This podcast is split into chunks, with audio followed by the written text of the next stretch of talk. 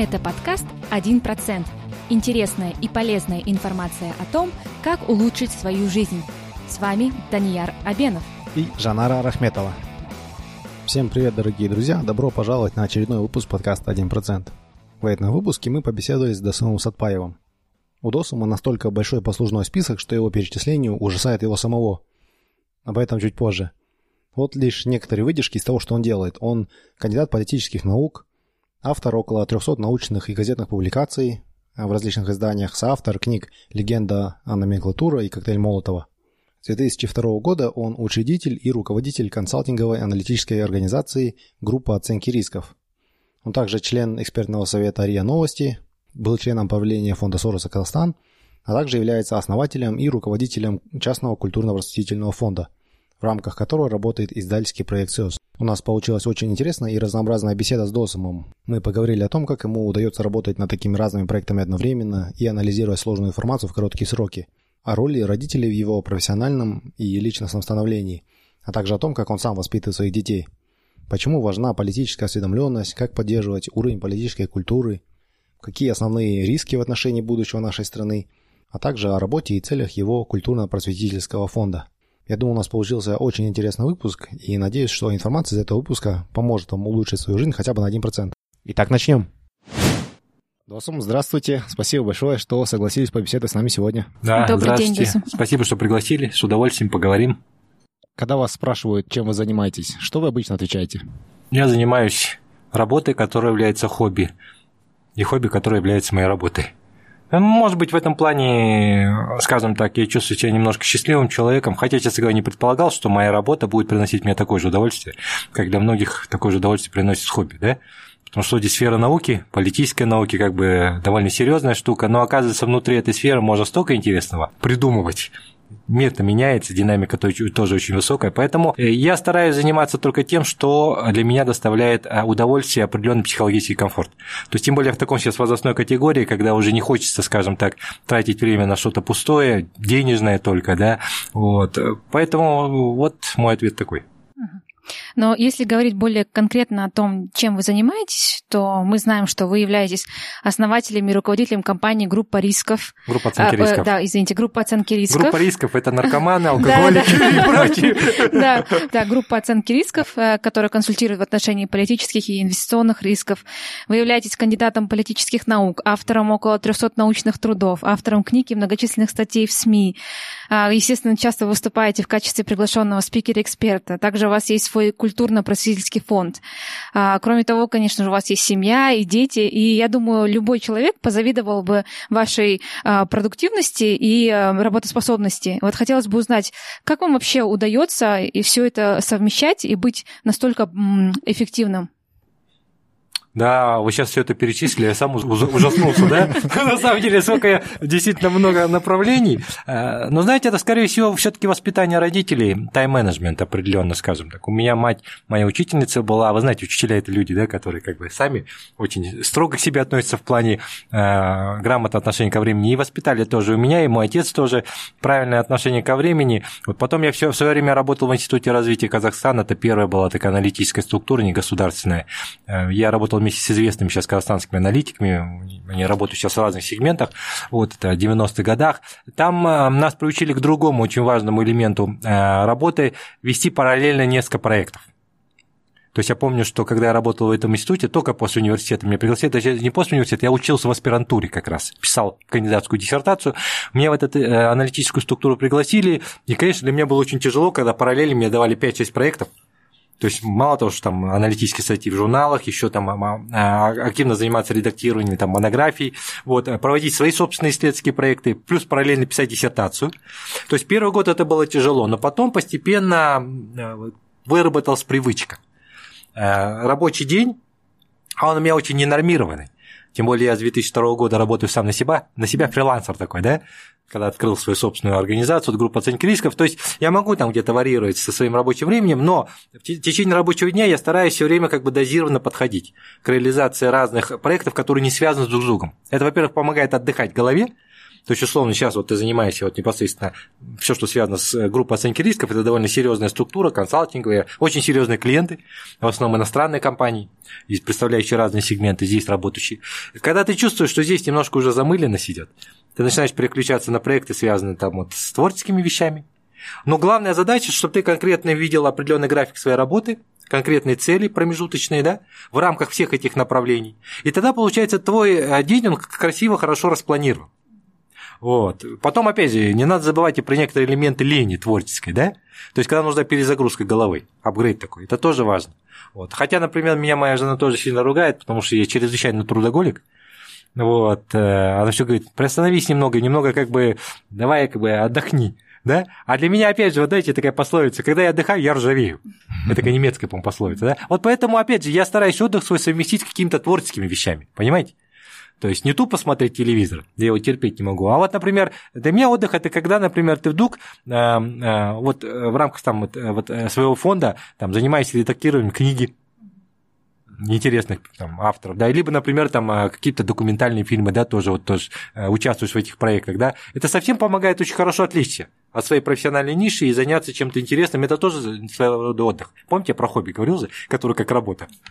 Вот вы упомянули, что вас с детства так воспитывали. Можете какой-нибудь дать конкретный пример, что-нибудь отложилось в памяти? Может, какие-то фразы, которые вам говорили, или, может быть, какая-то реакция на какие-то поступки, которые прям запомнилась? А, помню, да, отцовскую фразу очень хорошо помню. Он мне часто говорил, береги честь молоду. Это вот такая была тоже коронная фраза, но это с точки зрения такого, такого немного а, нравственного воспитания, да. Вот. Э, а мать, она всегда говорила то, что лень, в принципе, она ни к чему хорошему не приводит. Э, э, более того, а, она все время заставляет человека останавливаться. Да? То есть я помню, что в детстве, например, родители тоже старались, чтобы мы были загружены чем-то. То есть отец меня, когда я был во втором или третьем классе, взял за руку, привел в секцию дзюдо. Вот, кстати, тоже очень жизненная школа важная. То есть он мне сказал тогда очень важную фразу, то, что спорт, он оттачивает характер. Я 7 лет ходил на дзюдо, и за эти... я вот, честно говоря, тогда тоже не понимал, как это, да, то есть, ну, тренер напрягает, там нагрузка высокая, мы на плотина, вот Медео есть да, а, плотина, где ступеньки, да, мы часто выезжали туда пацанами и бегали туда-сюда, вверх-вниз, то есть это было своеобразно тоже такое выезд на природу и параллельно, да, тренировки, то есть такие были серьезные нагрузки у нас, вот, и потом я тоже понял, то, что вот его фраза, что спорт оттачивает характер, на самом деле она тоже на практике реализовалась, потому что вот то самое секция дзюдо, она вот у меня немного выработала именно а, вот это а, стремление даже не к победе, потому что все понятие относительно, а именно стремление преодолевать усталость, преодолевать вот это, знаете, ощущение того, что я не могу. То есть вы находите какой-то предел своего резерва и стараться выйти чуть за пределы этого, да? Вот секция дзюдо это тоже вот очень сильно помогло, и вот и э, я думаю, что в принципе, э, когда ребенок, ты это многие вещи не осознаешь. Но когда ты взрослеешь, ты понимаешь, что это немного накладывается, как слоеный пирог, да, по чуть-чуть, по чуть-чуть подсознание, на уровне привычки какой-то, да. И потом вдруг, когда становишься более-менее взрослым человеком, вот эти все элементы начинают тебе помогать. Хотя когда-то они тебя напрягали. Понимаете? Вот. А что касается как бы вот э, тайм-менеджмента, но опять же, нужно исходить из того, что, например, а, а, я тогда был советским школьником, да, там, в принципе, э, тоже были как бы довольно четко расписаны, скажем так, все наши обязанности, да, там школа, условно секция, но э, в то же самое время в этот промежуток на, нас а, а, обязательно э, активно включали в литературные вещи. Вы знаете, что характерным признаком там, среднестатистической советской семьи это была библиотека дома. Понимаете? То есть обязательно должны были быть книги там, может быть, слесарем, там, может, инженером быть, там, не знаю, там, но, но книги должны быть, да, и вот, и вот у нас тоже была большая библиотека э, дома, и вот это тоже важный элемент, потому что, э, кроме того, что ты занимаешься там образованием в школе, там, спортом, э, тут же родители вначале это заставляли, а потом это на уровне привычки, они приучали нас к чтению книг что это тоже в какой-то степени является очень хорошим э, элементом э, воспитания характера и расширения своего мировоззрения, потому что книги, они часто бывают очень хорошими советчиками, да, особенно для молодых э, людей, которые куча-куча вопросов, вот, а книги как хороший кладезь информации, какого-то опыта, да, они постепенно тоже помогают тебе, то, что не могут дать родители. Понимаете, да? Вот. Поэтому вот, вот эта привычка читать и много читать, она тоже заложена родителями. Вот. Э, при этом читать, скажем так, не заглатывая книгу, а пережевываю ее, переваривая. Это вот тоже привычка, может быть, сейчас она немного мешает в каком плане? Сейчас только поток информации, да, что мне можно утонуть. Но, с другой стороны, это мне очень сильно помогло в сфере аналитики. Потому что я вот знаю, что многие молодые люди лонгриды не любят читать, да? А многие серьезные вещи это лонгриды, это, это на самом деле. Нужно вчитаться, посмотреть, подумать, поразмышлять. То есть, а это тоже привычка. Она тоже вырабатывается. Говоря как раз-таки об а, умении анализировать большое количество сложной информации, вот за время всей вашей работы, за время вашего опыта, а, появились ли у вас какие-то наработанные принципы или так называемые лайфхаки, которые вот помогают вам анализировать информацию более эффективно? Потому что я знаю, вы пишете столько статей и довольно-таки короткие сроки. Да, конечно. Ну, во-первых, э, когда я начинал вести свою работу в качестве, условно так, политического публициста, а это у меня первые статьи появились в 93-м году, я был студентом тогда, второго или третьего курса, даже, по-моему, 92-й, газета «Горизонт» тогда была, да, вот. И когда был студентом, я уже начал подрабатывать, да, как журналист, э, ну, скажем так, не профессиональный, а вот именно как больше политический аналитик в разных изданиях. Тогда, конечно, совсем другие были информационные потоки. Тогда не было интернета, да. В любом случае, когда ты пишешь какой-то материал на серьезную тему, тебе приходилось ходить в библиотеку, Э, искать, э, скажем так, обрабатывать информацию. Естественно, сейчас намного сложнее многим молодым людям, да, потому что, с одной стороны, информации много, это хорошо, но такой сейчас мощный шквал потоков, из них там процентов 80 фейковая информация, где-то непроверенная, да, естественно, сейчас другие подходы должны быть. Я думаю, что, скорее всего, когда вы анализируете э, некое событие или слышите о нем, вы должны иметь как минимум 5 разных источников информации, и желательно на разных языках. Потому что я знаю, что вы можете там почитать, почитать эти пять источников на русском языке, да, но не, из них там четыре будут фейковые, например, да? Вот. Но когда вы читаете то же самое а, освещение этих событий там в англоязычной прессе, например, да, вы там видите совсем другой подход. Там другие стандарты журналистики, понимаете? То есть это тоже очень важный момент. Поэтому как минимум пять должно быть разных источников информации, когда вы пытаетесь понять, что произошло.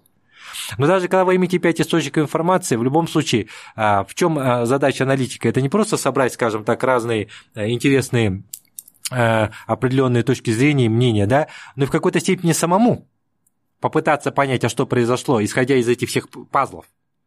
То есть, сложив эти пазлы в общую картинку, вот, не факт, что выйдет э, то, что вы хотите увидеть, да.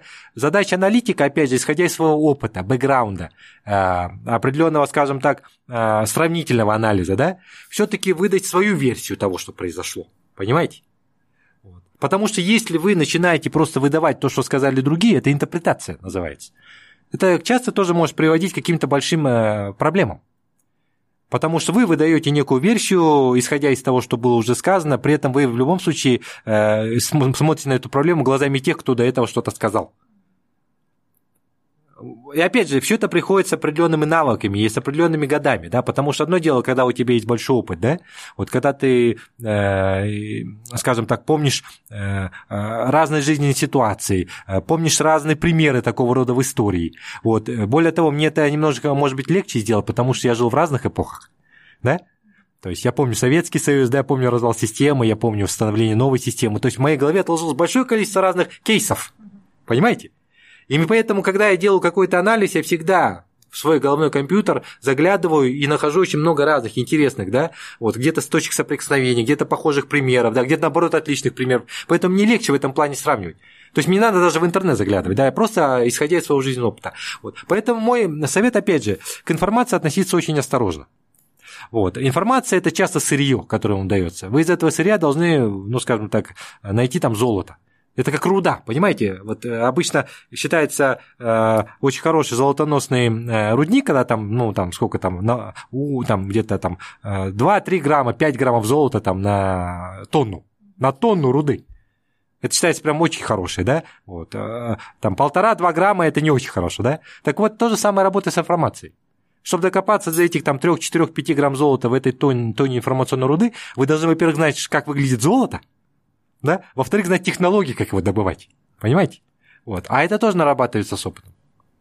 Для того, чтобы суметь да, разобраться, как добывается золото, ну, найти его, да, нужно иметь какую-то основу, какие-то определенные политические знания.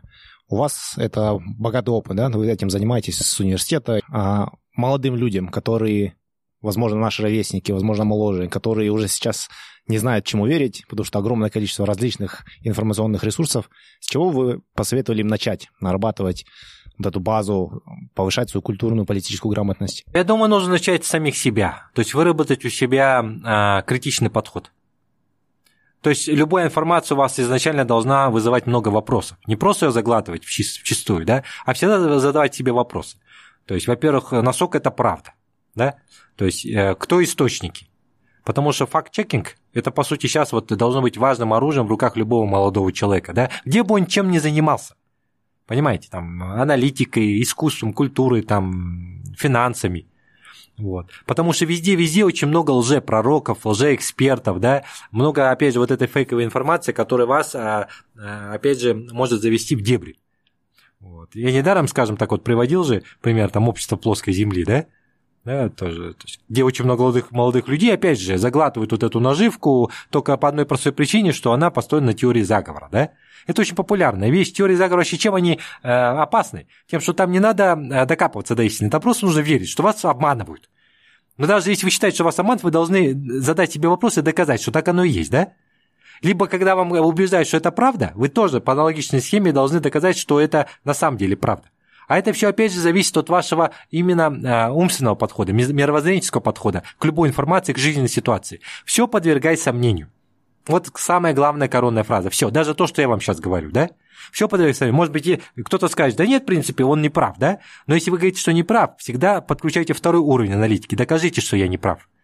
А доказательство, что вы правы или не правы, это уже предполагает аналитический подход. Вы должны искать примеры, да? Вы должны искать доводы, аргументы. Поэтому я советую многим молодым людям все-таки иметь некие элементарные какие-то навыки логики. Вот я помню, нам преподавали, когда учился в гимназии, первой гимназии в Казахстане, вообще экспериментальной 134 у нас был предмет логика. У нас даже греческий язык был. То есть, ну, это, это самое, когда у нас какое-то классическое образование было, да, вот, на самом деле мы тоже воспринимаем, зачем это нужно. Но вот опять же, некие навыки логического мышления тоже необходимы сейчас. Вот. Люди ленятся думать, понимаете? Вот что вся большая самая проблема. Я говорю, у нас очень, очень много людей, которые э, э, э, думают, но не размышляют. Понимаете? А это разные вещи. Размышления, он, они предполагают все-таки, опять же, э, немножко более глубокий подход к анализу любой проблемы.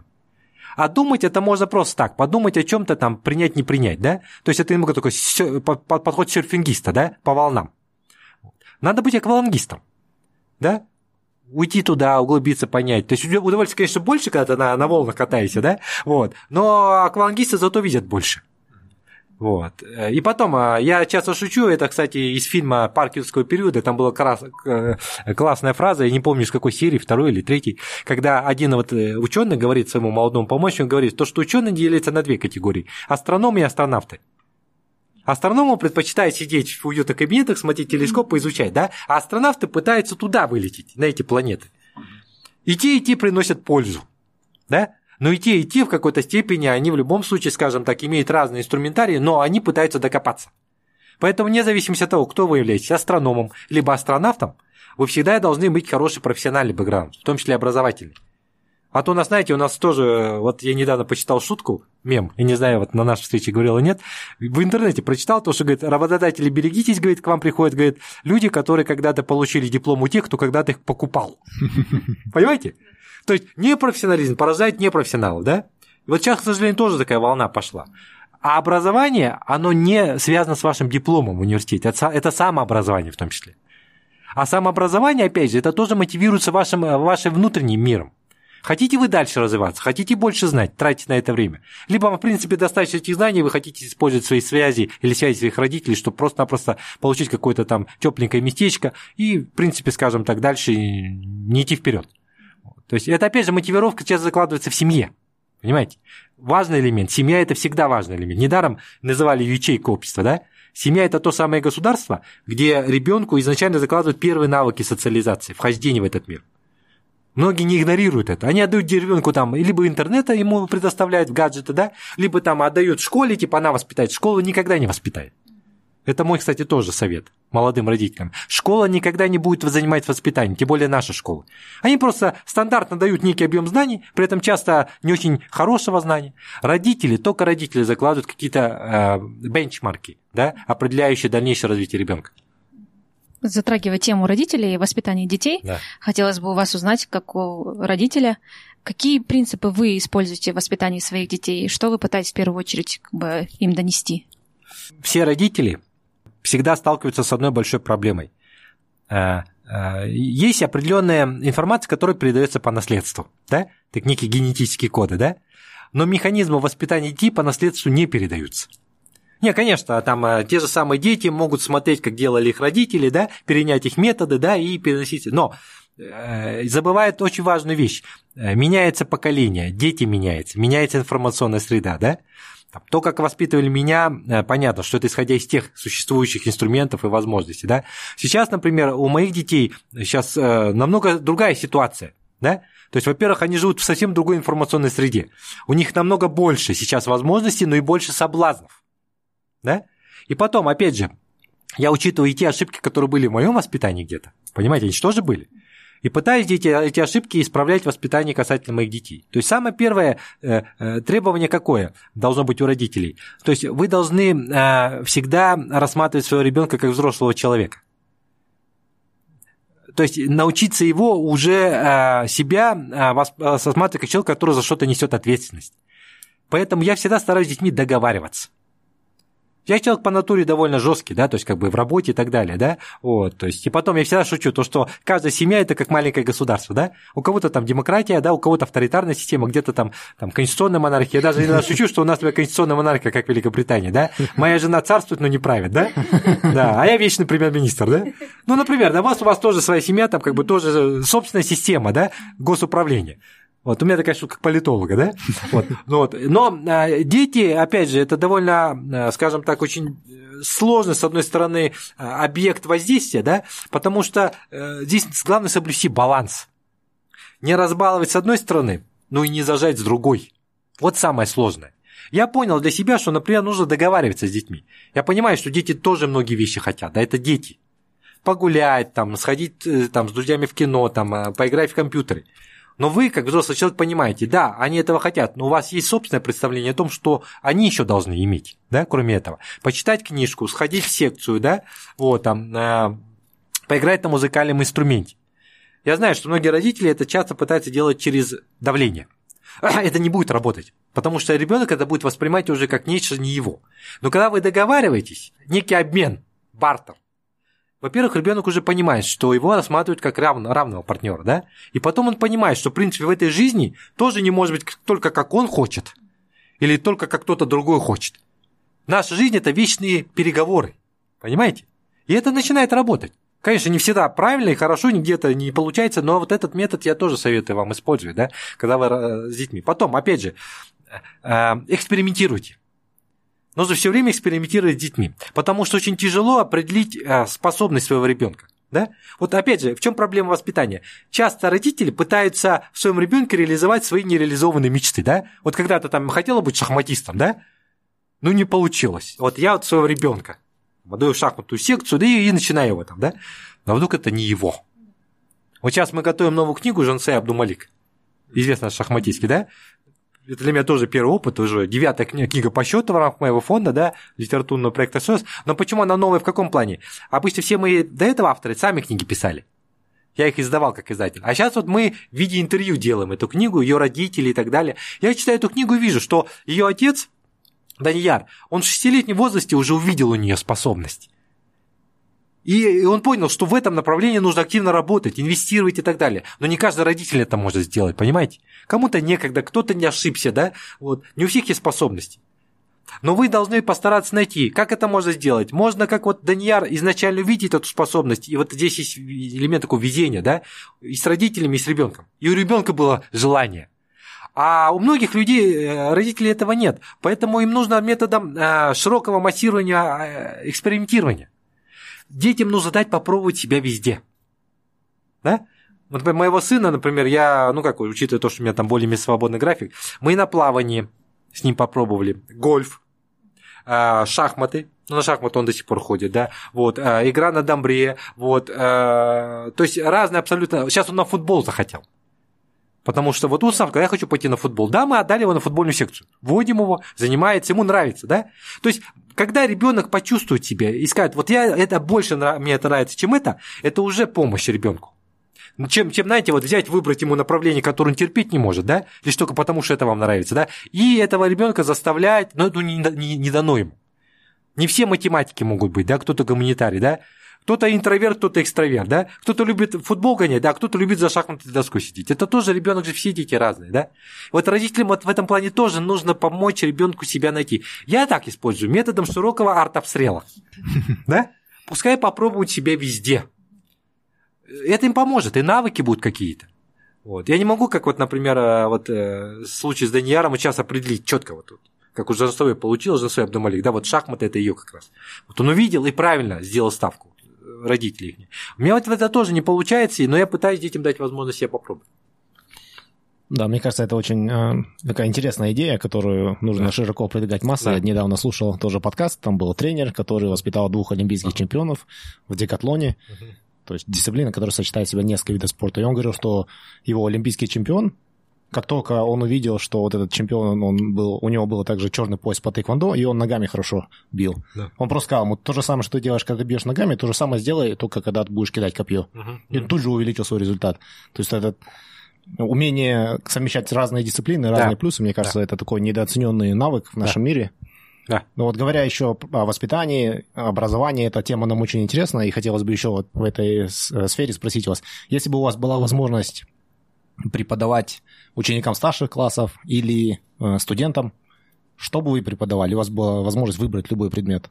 А, ну, у меня гуманитарное образование, естественно, что я, скорее всего, выбрал э, учебный предмет, который связан именно больше с социальными науками, скорее всего. Ну, естественно, политологию, скорее всего.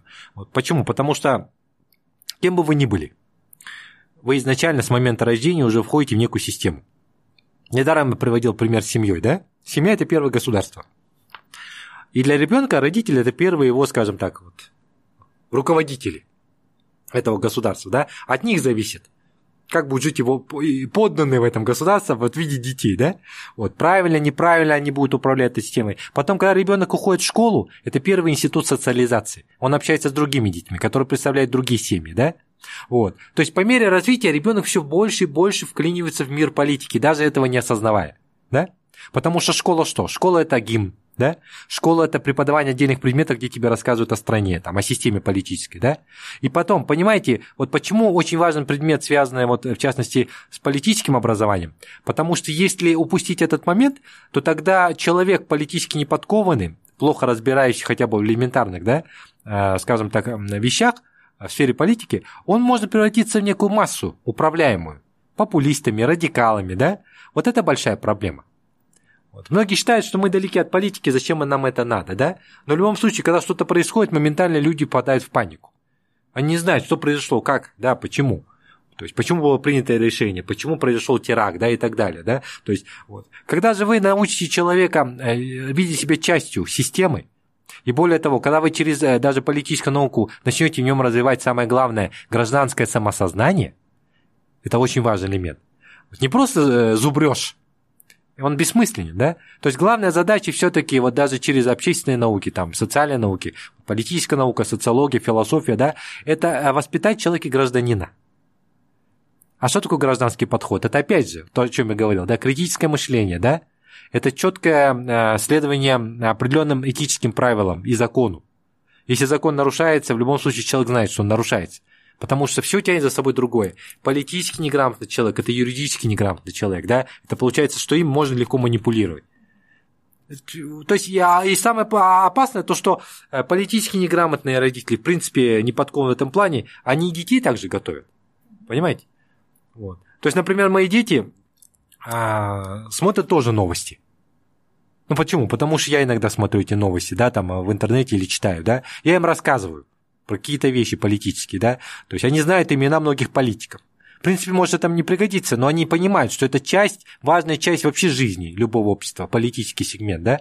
Они должны знать, что происходит, они должны знать, какие есть там проблемы. Вот они мне часто задают вопрос, что такое там, условно, там, вот авторитаризм, да, что такое демократия, понимаете? И вы должны им это объяснять. я думаю, что, скорее всего, вот это я преподавал бы детям. Более того, даже у меня была мысль, но опять же, все зависит от денег и от времени, издать очень иллюстрированную в виде картинок такую политологическую энциклопедию для ребенка. В виде нарисованной, кстати, очень красочной, с рисунками с каким-то героем, где будет, например, рассказано, что такое Конституция, что такое президент, да, что такое политическая партия, да. То есть в чем фишка этой книги? Эту книгу читать родители будут. Они тоже будут развиваться, понимаете? И ребенок тоже будет. Даже учитель будет, если он будет ее использовать. Это такой мультипликативный эффект, да? Ведь многие люди не знают, что такое, например, там, условно, там, а, а, политическая партия. Слышали, но не знают. Да в чем ее суть? Чем она отличается, например, от профсоюза, да? Или там от лоббистской организации, да? Вот. А, чем отличается, например, парламентская система от президентской, да? Такие вещи. То есть, вот. Э, я думаю, что вот это, скорее всего. Вы уже упомянули политическую безграмотность да, да. или неосведомленность, но порой или, может быть, зачастую мы также наблюдаем, когда люди а, добровольно сами а, испытывают такую так называемую политическую апатию, да, то есть они сами отстраняются от политической жизни и предпочитают просто не следить за политическими новостями, не быть как бы, частью этой системы, то есть живут как бы в своем собственном таком микромире. Вот нас, почему это может быть опасным, почему важно все-таки оставаться осведомленным в политической жизни, в частности, своей собственной страны, в которой ты проживаешь? Ну, потому что многие политические решения, которые принимаются, они прямо или косвенно отражаются на жизни всех людей. В том числе и тех людей, которые испытывают некую политическую апатию. Да? То есть процесс принятия решений – это часть политики. Если люди не будут интересоваться, как этот процесс происходит, могут ли они в нем участвовать, то тогда любой политик, популист, либо человек неграмотный, и таких тоже немало, да, вот, и среди чиновников также, которые как бы в принципе являются представителями политиков, да, бюрократический аппарат, он как бы он немножко отдельно. Вот, э, его следует осматривать, политики приходят и уходят, а бюрократический аппарат часто остается то самое. Да? Если человек не будет знать этот механизм хотя бы на элементарном уровне, то по факту будут часто выдаваться законы, либо решения, которые отражают не его интерес, а интересы чиновников, интересы этих политиков. Понимаете? Ему придется в любом случае, получается, страдать. Там, платить больше налоги, при этом не иметь возможности требовать что-то, да? Как налогоплательщик, да, вот, а, а, постоянно сталкиваться с тем, что ваши деньги тратятся на какие-то непонятные проекты, да, вот, э, и вы не можете требовать тех людей, которые принимают решения, отчет, как вот с пенсионными деньгами, например, происходит, да, там коррупционные вещи, вот, и так далее, потому что все люди сталкиваются с коррупцией, правильно? Прямо или косвенно. Вот. То есть я думаю, что вот именно, а, опять же, я не сторонник лозунгов, да, вы должны, скажем так, да, вот как бы политически быть подкованными. Нет, то есть вы просто должны четко понимать, что если не вы э, будете в какой-то степени пытаться влиять на э, политический процесс, то вами будет управлять те, у кого это лучше получается, но при этом часто исходя из своих интересов. Вам это надо? Конечно, не надо. Это будет бить по вашему кошельку, это будет бить по вашей безопасности. Понимаете? По вашим интересам, по интересам ваших детей. Вот а у вас не будет слова, потому что вы всегда сторонились всего этого. Вас не будет осматривать в качестве э, глаза некого, которому стоит прислушиваться. Когда э, люди молчат, то и те, кто ими управляет, считают, что в принципе так и надо. Я не себя убеждаю, что вот это хорошее, честно говоря, это мечта любого правителя, когда все молчат. Страна глухих, слепых, да, есть такое, помните, даже, по-моему, э, такое произведение было – вот, вот. Я поэтому думаю, что э, люди должны вот э, довольно э, более активно себя вести в этом плане. И опять же, я не говорю, что это должна быть политическая деятельность. Нет, это должна быть волонтерская деятельность, да? Это тоже деятельность не связана была напрямую с политикой. Экологическая, благотворительная деятельность, там разные вещи, вариации, да? Но волонтерская деятельность чем хороша? Во-первых, человек выходит за пределы своей скорлупы, да? социально, профессионально, объединяется с другими людьми из других сегментов, да? решает какую-то общую проблему видят ее результаты, учатся через мобилизацию, через решение этих проблем. У них постепенно появляются навыки. И вот это тоже является политическим э, уровнем культуры. То есть повышается уровень политической культуры у них тоже. Они учатся потом отстаивать свои права. Мы продолжим после небольшого перерыва.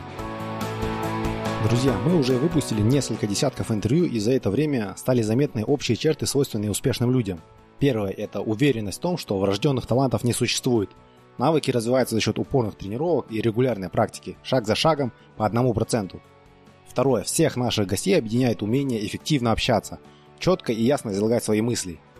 Вне зависимости от рода деятельности, будь то спорт, альпинизм, бизнес или йога, умение эффективно говорить необходимо каждому из нас.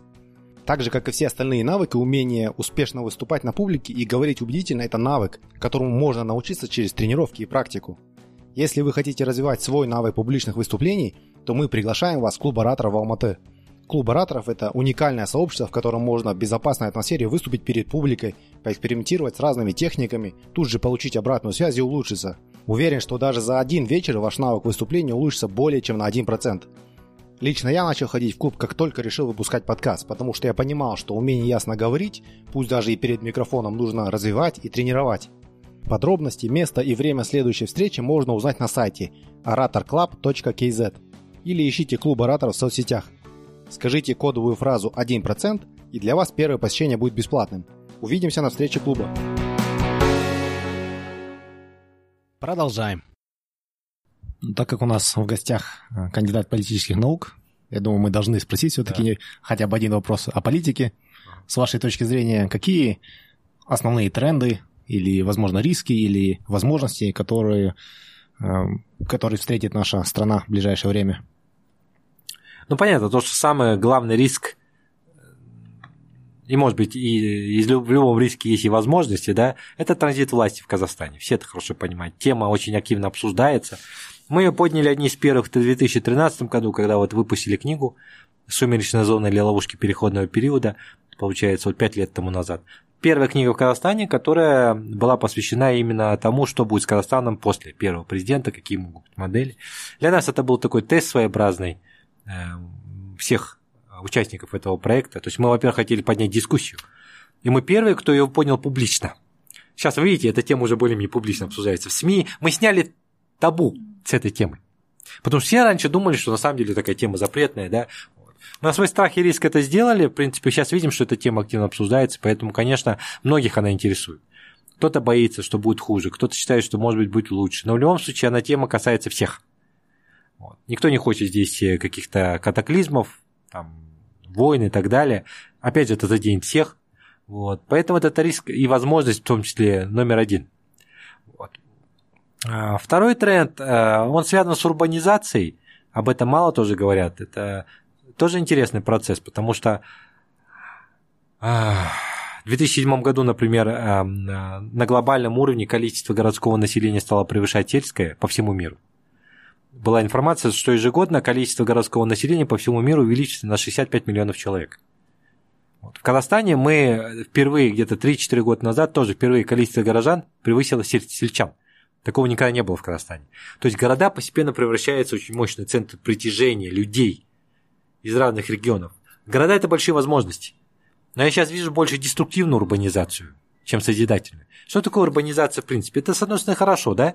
То есть, но она хороша, когда есть некая у чиновников э, в голове схема развития городов, инфраструктуры, да? Вот. Не просто строительство дорог, а инфраструктуру с точки зрения образовательных, культурных. То есть сделать так, чтобы любой приехавший в город как можно быстрее включился в городскую культуру, стал ее частью, стал частью производительных сил. У нас этого не происходит. То есть многие, приезжая в города, моментально часть из них так и остаются аутсайдерами внутри города.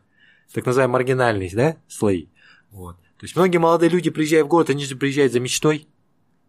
Да, найти лучшую работу, там, создать семью, купить квартиру. А здесь этого тяжело добиться для многих, да? Конкуренция выше, да? А если ты приезжаешь с регионов без образования, без э, знания иностранных языков, то тебе тяжело устроиться на хорошую работу. То есть ты попадаешь в эту ловушку своей ниши. Естественно, что у тебя растет и агрессия, и недовольство, потому что, попадая в город, ты видишь лучшую жизнь. Да? А у тебя нет развития. Вот это социальное неравенство в городах, оно очень жесткое. И это очень плохо. У нас нет среднего класса как в других странах мира, в США там 60-70%, когда, в принципе, люди более-менее уравнены да, в своих возможностях. Вот. У нас сильная диспропорция в социальном. Это риск. И, и города, они это еще больше подчеркивают. Вот. Это, я считаю, с одной стороны, естественный процесс урбанизации, агломерацию создавать большую, но с другой стороны, в наших условиях это создает и зоны дестабилизации в будущем, потому что это тянет за собой другие вопросы. Потом, э, другая большая проблема – это наше образование, система образования. Вот. Она абсолютно не приспособлена под динамичные изменения окружающего мира. То есть, я вот Митио Како, известный вот этот японский физик, американского, э, то есть американский физик японского происхождения, который говорил, что современная система образования готовит сейчас специалистов прошлого для профессий, которые завтра исчезнут. И у нас в Казахстане это наглядный пример. Наши молодые люди учатся профессиям, которые завтра никому не будут нужны на перенасыщенном рынке. А все меняется, меняются рынки труда. Вот. Помните, была мода на финансистов, юристов, да, их стало так много, что, в принципе, никому уже не нужны, да. Сейчас многие кинулись в инновации, да, стартапы и так далее. Но ведь это тоже сегмент очень специфический. Стартап стартапу рознь, да? Вот, то есть там из 10 стартапов выстрелили только один-два в мире, это такой тренд. Вот, то есть, и опять же, э, самообразование, помните, я говорил, всю жизнь ты должен учиться. Почему? Чтобы быстрее поменять свою профессиональную нишу и начать, скажем так, пробовать себя в других сегментах. У нас это, этому не учат. У нас учат тому, что ты должен проучиться и получить диплом. А там уже все равно. Куда ты пойдешь, зачем. Не обязательно по своей образовательной, да, стезе. Поэтому вот еще один такой настораживающий для меня, это потому что человеческий капитал, наш человеческий капитал очень низкий. А низкий человеческий капитал это тянет за собой кучу шлейф других проблем. Это экономическая неконкурентоспособность, это радикализм, потому что необразованным человеком легче управлять, да? Вот. То есть, видите, я вот называю такие вот вещи. И еще, естественно, риски экологического характера, о них очень мало говорят. У нас любят о политике говорить с точки зрения чисто политических процессов. А я считаю, что экологические катастрофы в Казахстане, они могут вызвать такие политические катаклизмы. Вот даже землетрясение в Алматы 9-бальное. Алматы крупнейший донор, донор республиканского бюджета. Здесь сконцентрировано гигантское количество людей. Почти 2 миллиона. Здесь сконцентрировано много молодежи то есть университеты и так далее, то есть такой, как, то есть своеобразный такой образовательный центр, да, научный центр, экономический, тут банки все. Представьте, что это город исчезнет, как гигантская инфраструктурная такая площадка. Это будет катастрофа для всей страны. Понимаете? Для всей страны. И финансовая катастрофа, и человеческая катастрофа на всего 18 минут. Вот. То есть и это риск, они об этом не думают. Вот то, что я вам назвал, кроме транзита, но транзит – это слепые зоны госуправления, на которые меньше всего обращать внимание. Понимаете? Но они имеют очень серьезные негативные последствия, если ими не заниматься. Ну, сейчас хотелось бы перейти от а, темы политики а, к более творческой теме, в частности, к вашему культурно-просветительскому фонду. А, было ли вам сложно а, создать его? Вот с какими проблемами, возможно, вы сталкивались во время его создания? И второй связанный вопрос с этим, вот какова вообще основная цель или миссия вашего фонда? Ну, начну с последнего вопроса. Культурно-просветительская. Я понял очень простую вещь. вещь. Что бы мы ни делали в сфере политики, всегда в основе должна лежать культура. Культура поведения, да, культура речи, культура дискуссий. Раньше ее рассматривали как надстройку, не как базис. Это такой марксистско-ленинский подход, да? Базис это, скажем так, экономика, а все, что там, это настройка, да, там. Я считаю, что, что культура это базис. Но невозможно в обществе с низким уровнем образования, да, с низким уровнем культуры создать конкурентоспособное общество. В сфере политики, экономики невозможно. Потому что культура – это и нравственные ценности определенные. Поэтому я понял то, что я должен что-то сделать сам на своем локальном уровне, никого не просить денег. Я терпеть этого не могу. Опять же, вот, э, сделать, исходя из своих финансовых возможностей. Вот. И поэтому я вот э, три года тому назад решил создать свой частный фонд – вот. Опять же, частный фонд я исходил из чего? Во-первых, показать то, что меценатством могут заниматься не только олигархи, но и представители среднего класса, например, да? То есть не надо там ворочать миллионами входить в список Forbes, да, что что-то сделать. Во-вторых, можно некоторые проекты, делая на локальном уровне, которые имеют мультипликативный эффект. Вот я не люблю проекты, которые делаются ради там пиара. Вот сделали там, и все и забыли. Поэтому, когда я, и что вот, и когда твой собственный фонд, ты сам отбираешь эти проекты, понимаете? И когда ты тратишь свои собственные деньги, ты сам понимаешь, что ты тратишь на то, что тебе нравится. Вот, про поддержать. И вот самый первый проект, у меня же вот э, частный культурно-просветительский фонд, э, он как бы на два направления делает, делится. Внутри него есть литературный проект СОС, да, который занимается изданием книг. Вот уже 8 книг практически мы издали за 3 года, да, ну, за два с половиной. Вот. Все книги, опять же, авторов, э, э, кто-то предлагал, кого-то я сам отбирал. Это все те авторы, с которыми я сам хотел работать. И эти книги, они для меня были чем важны? Они имеют мультипликативный эффект. То есть, во-первых, мы людей, многих, опять приучили читать книги, бумажные, не электронные. Во-вторых, э, люди стали книги дарить что для меня было тоже неким открытием, да? То есть э, стала традиция к концу года, ко мне обязательно кто-то позвонит и говорит, вот мы купили там 10 там, или 20 книг Ермека Турсунова, да? Можно там договориться, что подписали, да, мы хотим подарить там своему начальству или своим сотрудникам, да? Вот. Или кто-то там покупает какие-то другие издания, опять же, либо подарить, либо в качестве награды каких-то конкурсов, да? Такого раньше не было. И потом, какая была у меня задача в рамках литературного проекта СОС? Чтобы, заходя в Меломан, там, в книжный магазин, например, в его сеть, вы увидели полку казахстанских авторов. И сейчас вы, заходя, вы это видите. Я вот захожу, например, условно, вот сейчас стоит там книга Геннадия Бендицкого, да, который тоже мой фонд участвовал, «Беспредел». Он стоит, и тут же Ермек Туршунов стоит, Барейка стоит, там «Легенда номенклатор» стоит, да, там, и так далее. Книги, которые наши. И это уже отдельно, и там уже куча других казахстанских авторов. То есть это чем хорошо? Многие люди, когда увидят, что можно издательской деятельностью заниматься, да, кого-то пойдет, можно самим книги писать, и обязательно найдется читатели, они начинают уже более активно вести эту деятельность. Вот такая у меня была задача. Не просто издавать книги, а пример показать. Вот.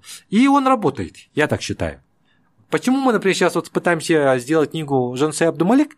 Э, почему? Потому что я не хочу, чтобы наши родители читали только американских там а, экспертов по воспитанию детей. У них совсем другая система. Или российских.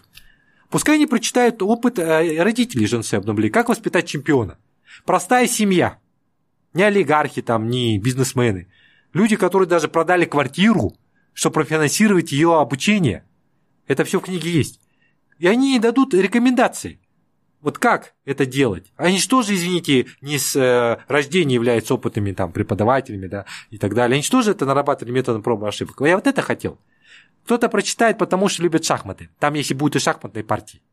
Интересные. Кто-то прочитает, потому что хочет узнать, как воспитать чемпиона, да? А кто-то просто хочет прочитать ее биографию. Чисто ради любопытства, понимаете? Вот тоже мультипликативный эффект.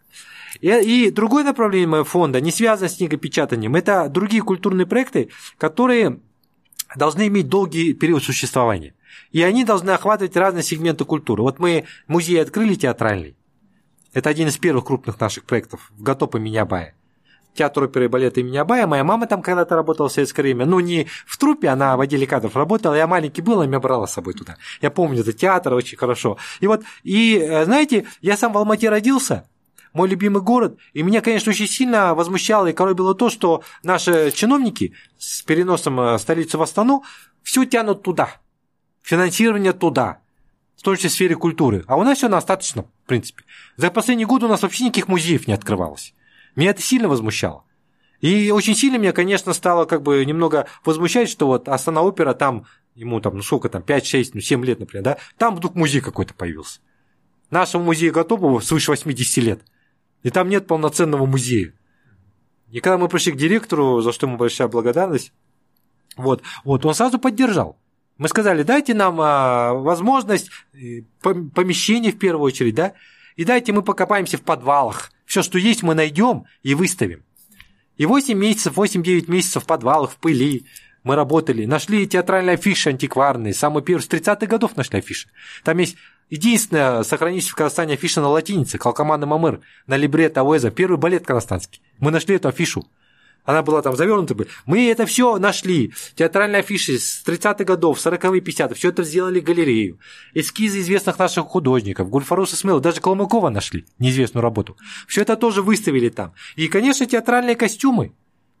Театральные костюмы известных наших э, солистов, Серкибаев, э, Бапов, балерон известный, Галина Уланова, Бибигуль Тулигенова, да, то есть многих. Все это отреставрировали, все это сделали. Мы сделали полноценный театральный музей, и человек, придя в театр, бесплатно может подняться и посмотреть, не побежать в буфет, да? А подняться, и за 5-10 минут он может историю театра, потому что мы, кроме этого, еще и антикварные фотографии нашли старые. Там целая история расписана, понимаете? И вот и этот музей, вот чем он мне нравится, он живет сам по себе уже. То есть мы закончили его в 2016 году, мы презентировали ее, да, весной 2016 года, и он живет сам по себе. Люди ходят, узнают, фотографируются там, да, читают. Понимаете? Вот. Библиотеку открыли в Казгу, в Национальном университете имени Аль-Фараби, по политической науке. Библиотека сама сейчас живет. То есть мы запустили, я год где-то ее тоже активно раскручивал, да, вот, э, и так далее. Там спектакль «Яд», который мы тоже на основе книги «Коктейль Молотова» профинансировали, да, спектакль живет сам по себе уже. И Артишок очень хорошо его продвигает, да. Вот понимаете, и эти проекты, они живут сами по себе, уже независимо от нас. Они формируют общественное мнение, они дают людям возможность задуматься. Вот такие проекты, и они все не очень дорогие. Вот э, там не требуются там миллионы на все это, понимаете? Сейчас хотелось бы задать вам серию наших стандартных быстрых вопросов. Блицквик, да, такой? Ваши ответы не обязательно должны быть короткими mm. или быстрыми. Какую книгу вы чаще всего дарили или рекомендовали другим? Ну, учитывая то, что я занимаюсь издательской деятельностью, конечно, я в последнее время стал дарить книги, которые издаю.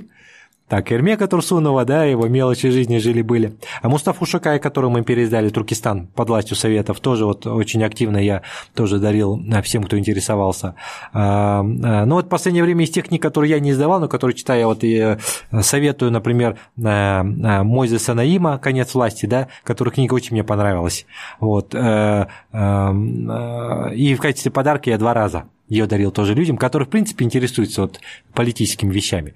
Вот. То есть вот примерно такой список. Это вот если брать из последних то, что в последнее время. Но опять же, как издатель, мне важно дарить мои книги, чтобы тоже люди как бы были заинтересованы их э, покупать вот, и узнавать авторов казахстанских. В том числе я дарю иностранным, моим партнерам наших казахстанских авторов. Сейчас это для меня приоритет. Какие у вас самые любимые привычки или ритуалы, которые вы считаете существенно улучшают вашу жизнь? А, знаете, я консерватор быту, но революционер в делах. У меня такая фраза есть, да?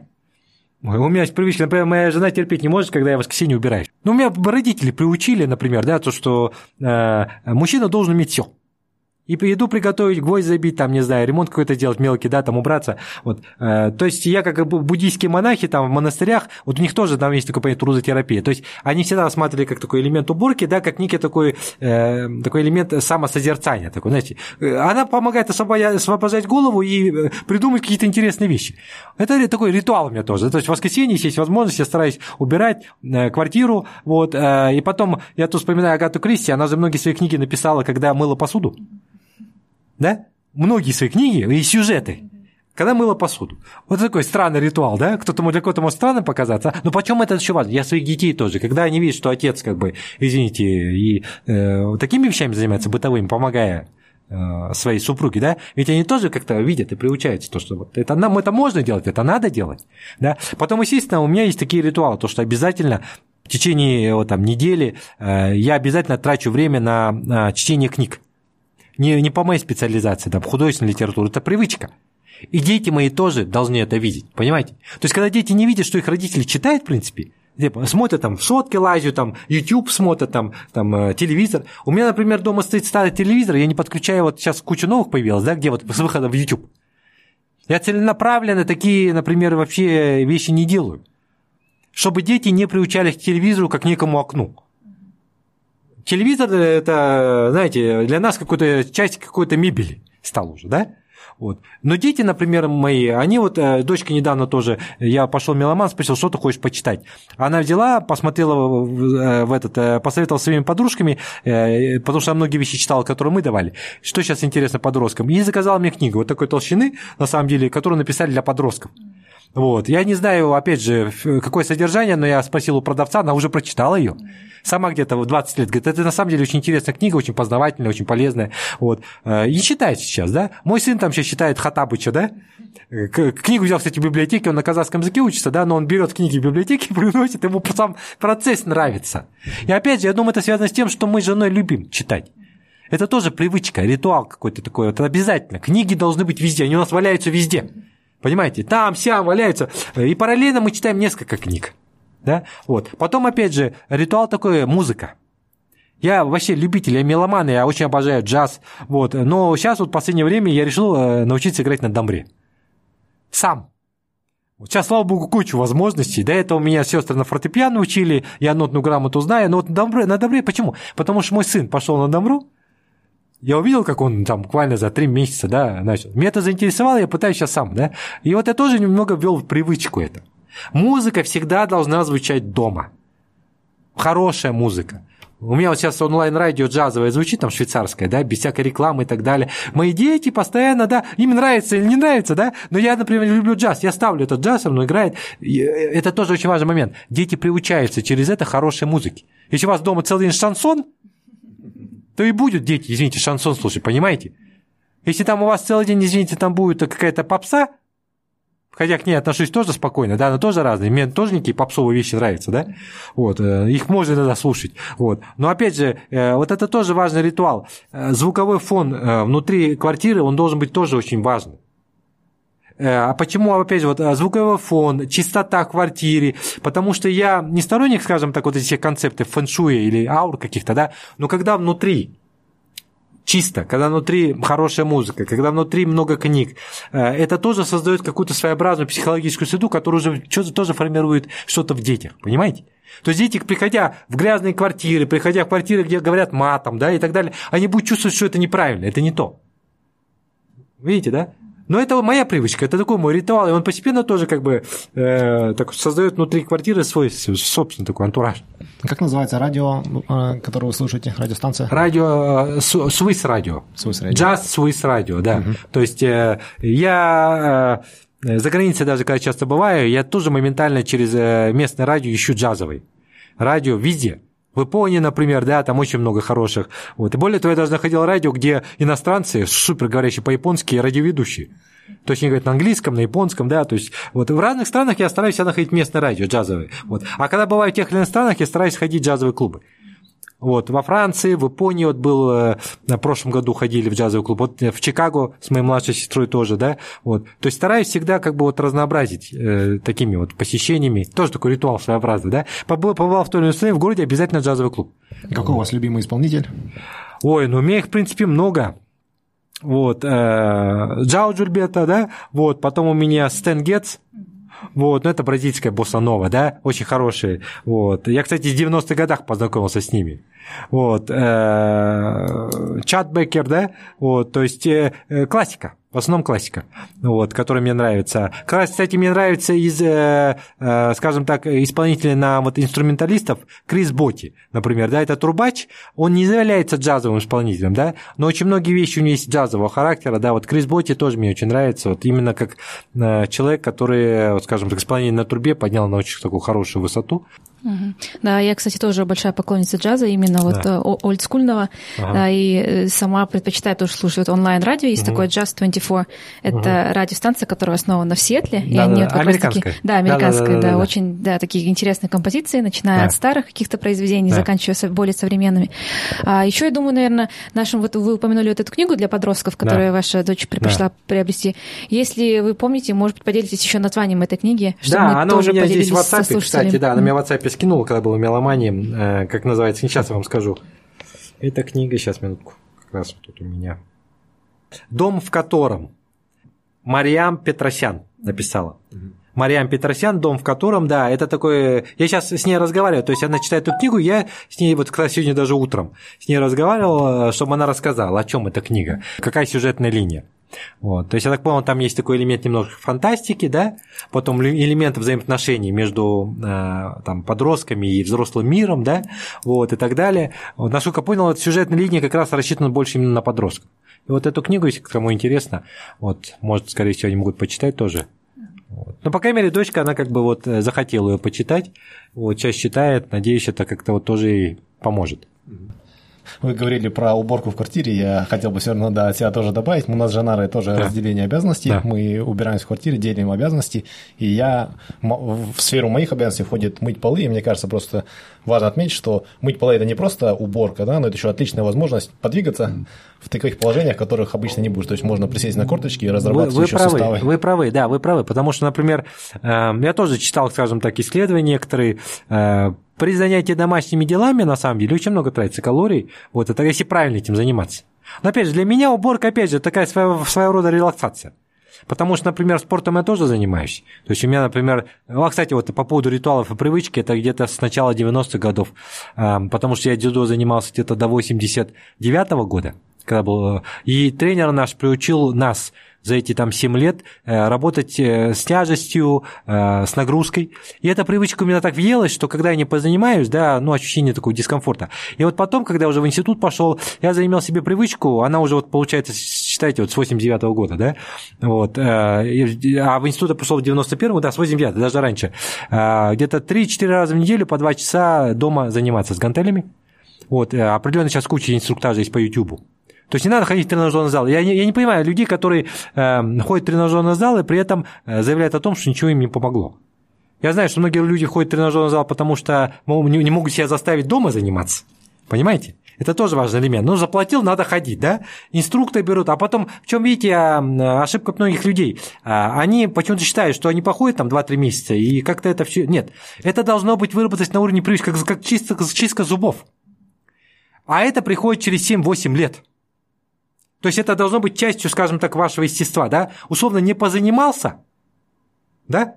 Ты чувствуешь, что что-то не то, дискомфорт, это мешает тебе думать и работать. Поэтому вот в течение недели 4 раза в неделю по 2 часа. Да, у меня это обязательно такой ритуал.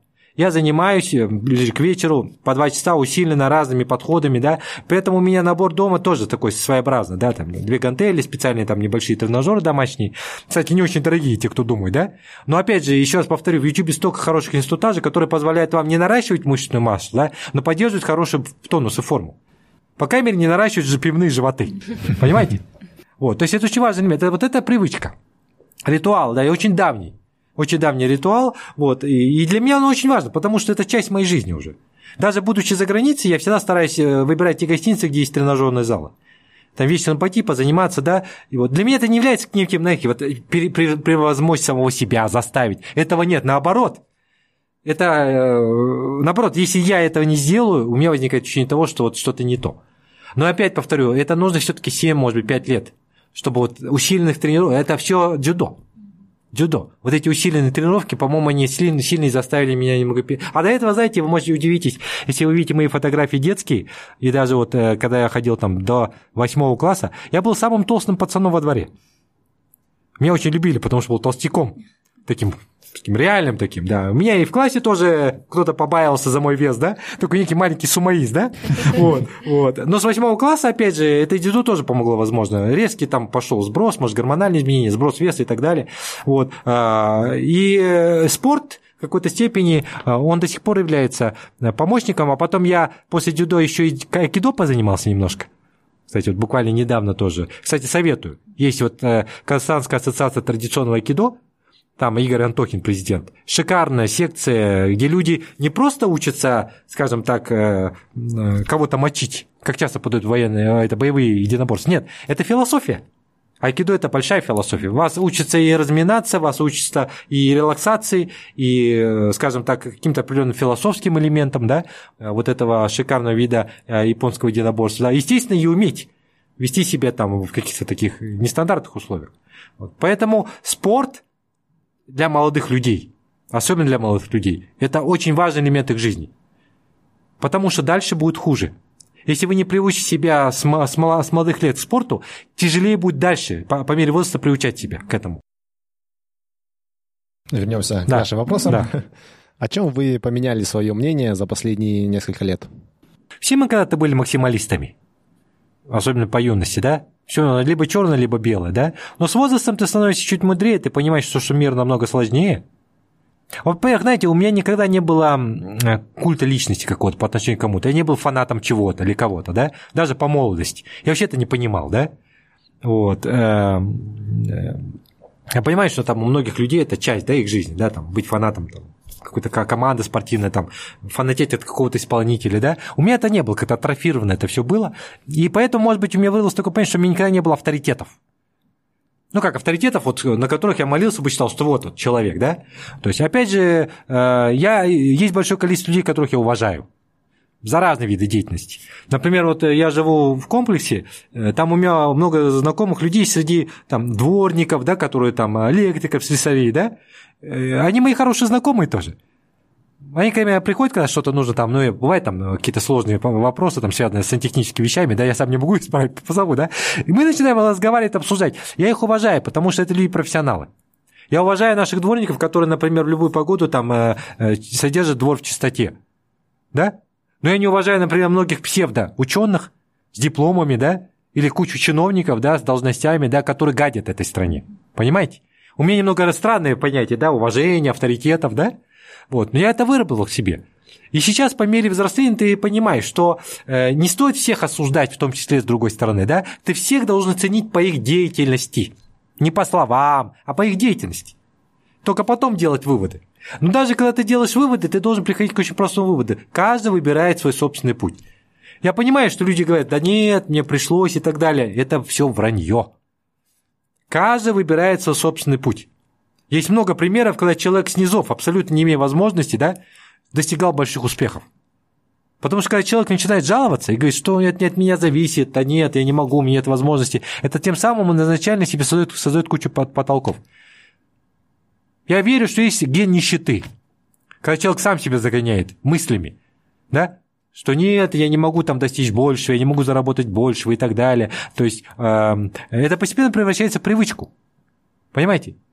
Копить деньги и не тратить их на себя, да, на развитие своих детей, на образование, просто копить. Не ездить никуда, носить там старое все время, там, э, э, не покупать книги, потому что это дорого, да? Вот. То есть это тоже у некоторых привычка такая, да? Вот. Но опять же, я тоже, может, этих людей понимаю, потому что, скажем так, ну это, они, это их выбор. Да? Я не могу, не могу их осуждать, но я не хотел бы, чтобы эти люди в какой-то степени, э, общаясь с тобой, пытались как бы вокруг тебя создавать такую же среду. Поэтому мой совет – всегда общайтесь с успешными людьми. В любом, или с людьми, которые приносят пользу. Да? Те же самые сантехники, там, дворники, там, не знаю, там, люди, которые занимаются профессиональными нишами, которые ты считаешь как бы там, ну, немного не связаны с твоей деятельностью, да? Но эти люди могут тебе многому научить с точки зрения жизненного опыта. Поговорив с ним, ты столько вещей узнаешь. И даже еще больше убеждаешься, что эти люди умудряются, даже занимаясь такой низкопрофессиональной деятельностью, умудряются оставаться людьми, воспитывать своих детей, давать им образование, не ноют. Понимаете? Вот, ну, общайтесь с людьми полезными, созидательными, оптимистами, конструктивными. Окружайте себя такими людьми. Никогда не бегите людьми, исходя из его иерархии, знаменитостей. Потому что сейчас за знаменитостью пустышка находится. Накрученные мнимые авторитеты. Вот. И поэтому это, по мере этого я все это стал понимать тоже, да? Вот, что мир сложнее, что есть много интересных людей, и ты должен с ними общаться, независимо от их иерархии и статуса. Вот. А, а что касается меня, может быть, я стал чуть менее требовательный к себе. Это тоже, знаете, вот это горе от ума. Есть понятие, да? Вот тот человек, который слишком долго думает о себе, о мире и так далее, самокопанием занимается, да, он тоже начинает страдать. Да? Вот, я понял, что ко многим вещам нужно немного легче относиться. Как у меня дети любят вот это. Они говорят, не надо, говорит, напрягаться, надо радоваться. У них такая фраза есть у детей моих, да? Не надо напрягаться, надо радоваться. Конечно, меня тоже настораживает, да, когда? Но я понял, что должна быть золотая середина. Помните, я говорил, что когда я не работаю, я ржавею, да? Я только понял, что, в принципе, даже когда ты работаешь, ты все равно должен и отдыхать. То есть и отдых должен быть иногда, опять же, связан неким элементом лени. А лень что такое? Ты начинаешь, например, берешь даже книжку, читаешь, тоже своеобразная форма лени, либо ты просто лежишь, слушаешь музыку и уходишь в какую-то свою э, вселенную.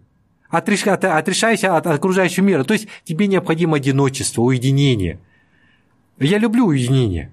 Потому что моя сфера все-таки связана с общением, да, большим количеством людей, проектов, да. Уединение, вот что должно быть, без, без электроники, кроме музыки, например, да. А вот многие люди тоже боятся уединения, да, они не могут тут без этого.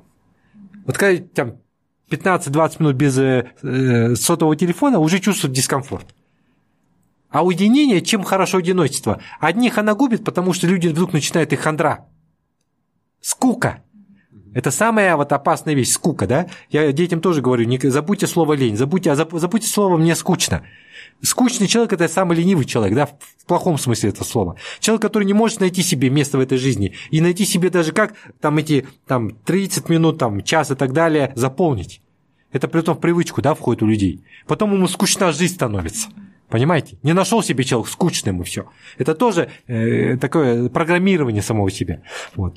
Вот. Э, а чем хорошо уединение для людей, которые пытаются сами его найти, что они помогают немного апгрейд делать. Понимаете, да?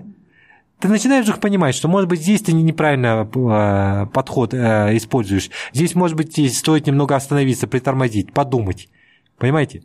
И потом, самый большой враг лично для меня, э, опять же, это рутина. Мы говорили о привычках некоторых, да?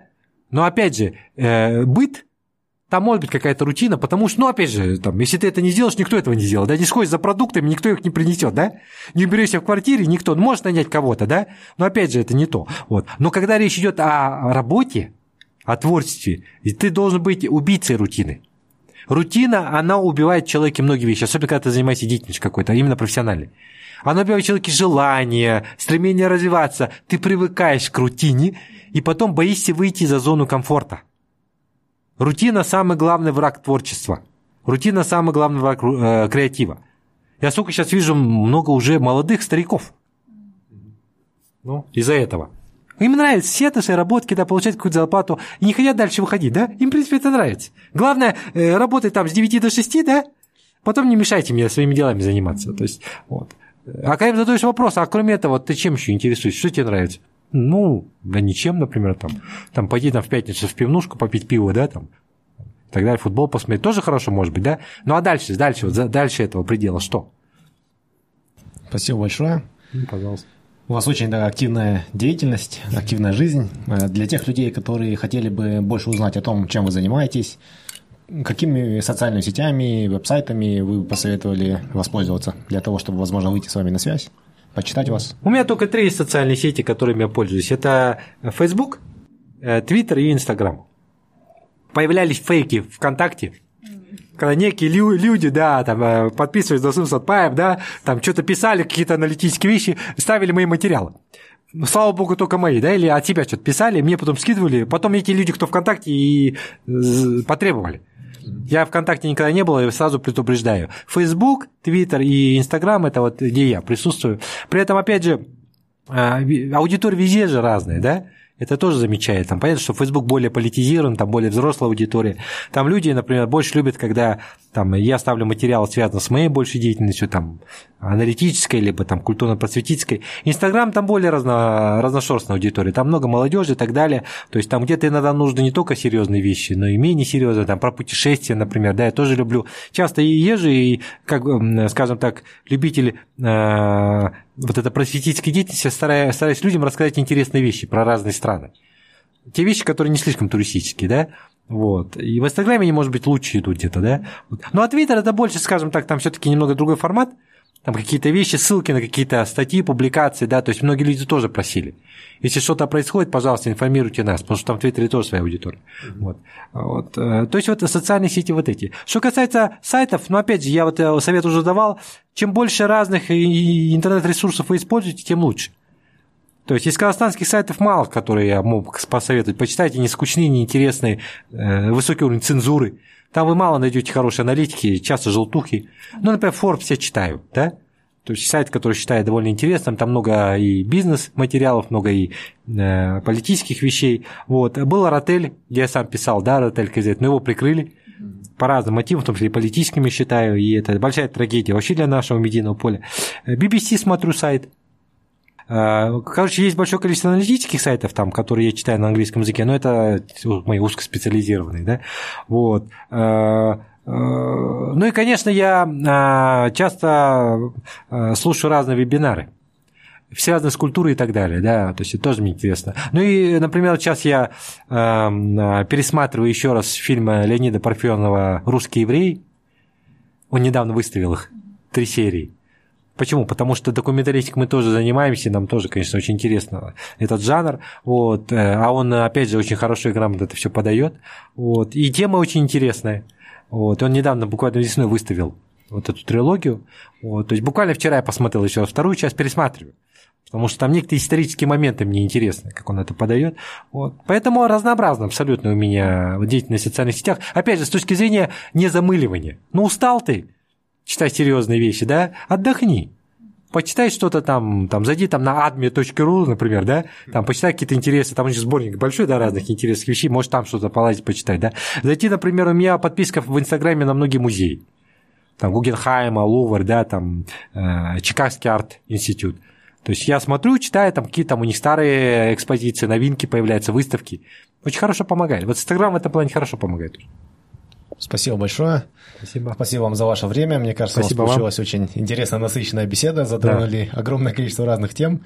Я Спасибо. уверен, что что-то из этого нашим слушателям особенно запомнится и поможет улучшить их жизнь хотя бы в одной сфере на 1%. Если это случится, то мы будем очень довольны. Я уверен, что это случится. Спасибо. Хотелось бы от нас двоих, э, от подкаста 1%, пожелать вам дальнейших успехов. Вам большое спасибо за приглашение. Хотел бы пожелать вашему проекту долгой жизни. Ну и потом не останавливаться развиваться и дальше. Чем больше интересных таких будет проектов, тем более я почему сразу согласился и поддержал, потому что вы как раз являетесь олицетворением вот этого гражданского общества. То есть сами тратите время, да, скажем так, вот бесплатно делаете этот проект, вот, который э, будет, я думаю, иметь тоже, э, опять же, большую пользу с точки зрения культурно-просветительской деятельности, да. Поэтому хотел бы вам пожелать, не отчаивайтесь, да, то есть э, всегда понимайте, что все, что вы делаете, в любом случае, а, оно оставляет след. Вот. И где-то, возможно, в будущем, э, э, опять же, кто-то, услышав ваши передачи и посмотрев на вас, э, также захочет продолжать эту же деятельность, может что-то другое придумать. То есть вы будете тоже образцом для подражания. Вот хотел бы вам пожелать удачи, вот, и чтобы у вас было все хорошо в работе, в семье. Спасибо. И если кто-то из слушателей захочет выпустить свой подкаст, пишите нам, мы всегда с радостью поможем, ответим на все вопросы, подскажем. Спасибо. Спасибо. Если вы хотите узнать больше об этом выпуске, то заходите на наш сайт 1%.com. Все латинскими буквами, без цифр. Если вам нравится наш подкаст, то, пожалуйста, поддержите нас. Расскажите о подкасте своим друзьям и научите их пользоваться подкастами. Поставьте нам 5 звездочек на iTunes. Это поможет другим людям найти подкаст и узнать интересную информацию. Впереди у нас заготовлено еще очень и очень много интересных и полезных выпусков. Я уверен, что информация из этих выпусков поможет вам улучшить свою жизнь хотя бы на 1%. Спасибо вам за ваше внимание и за вашу поддержку. Пока!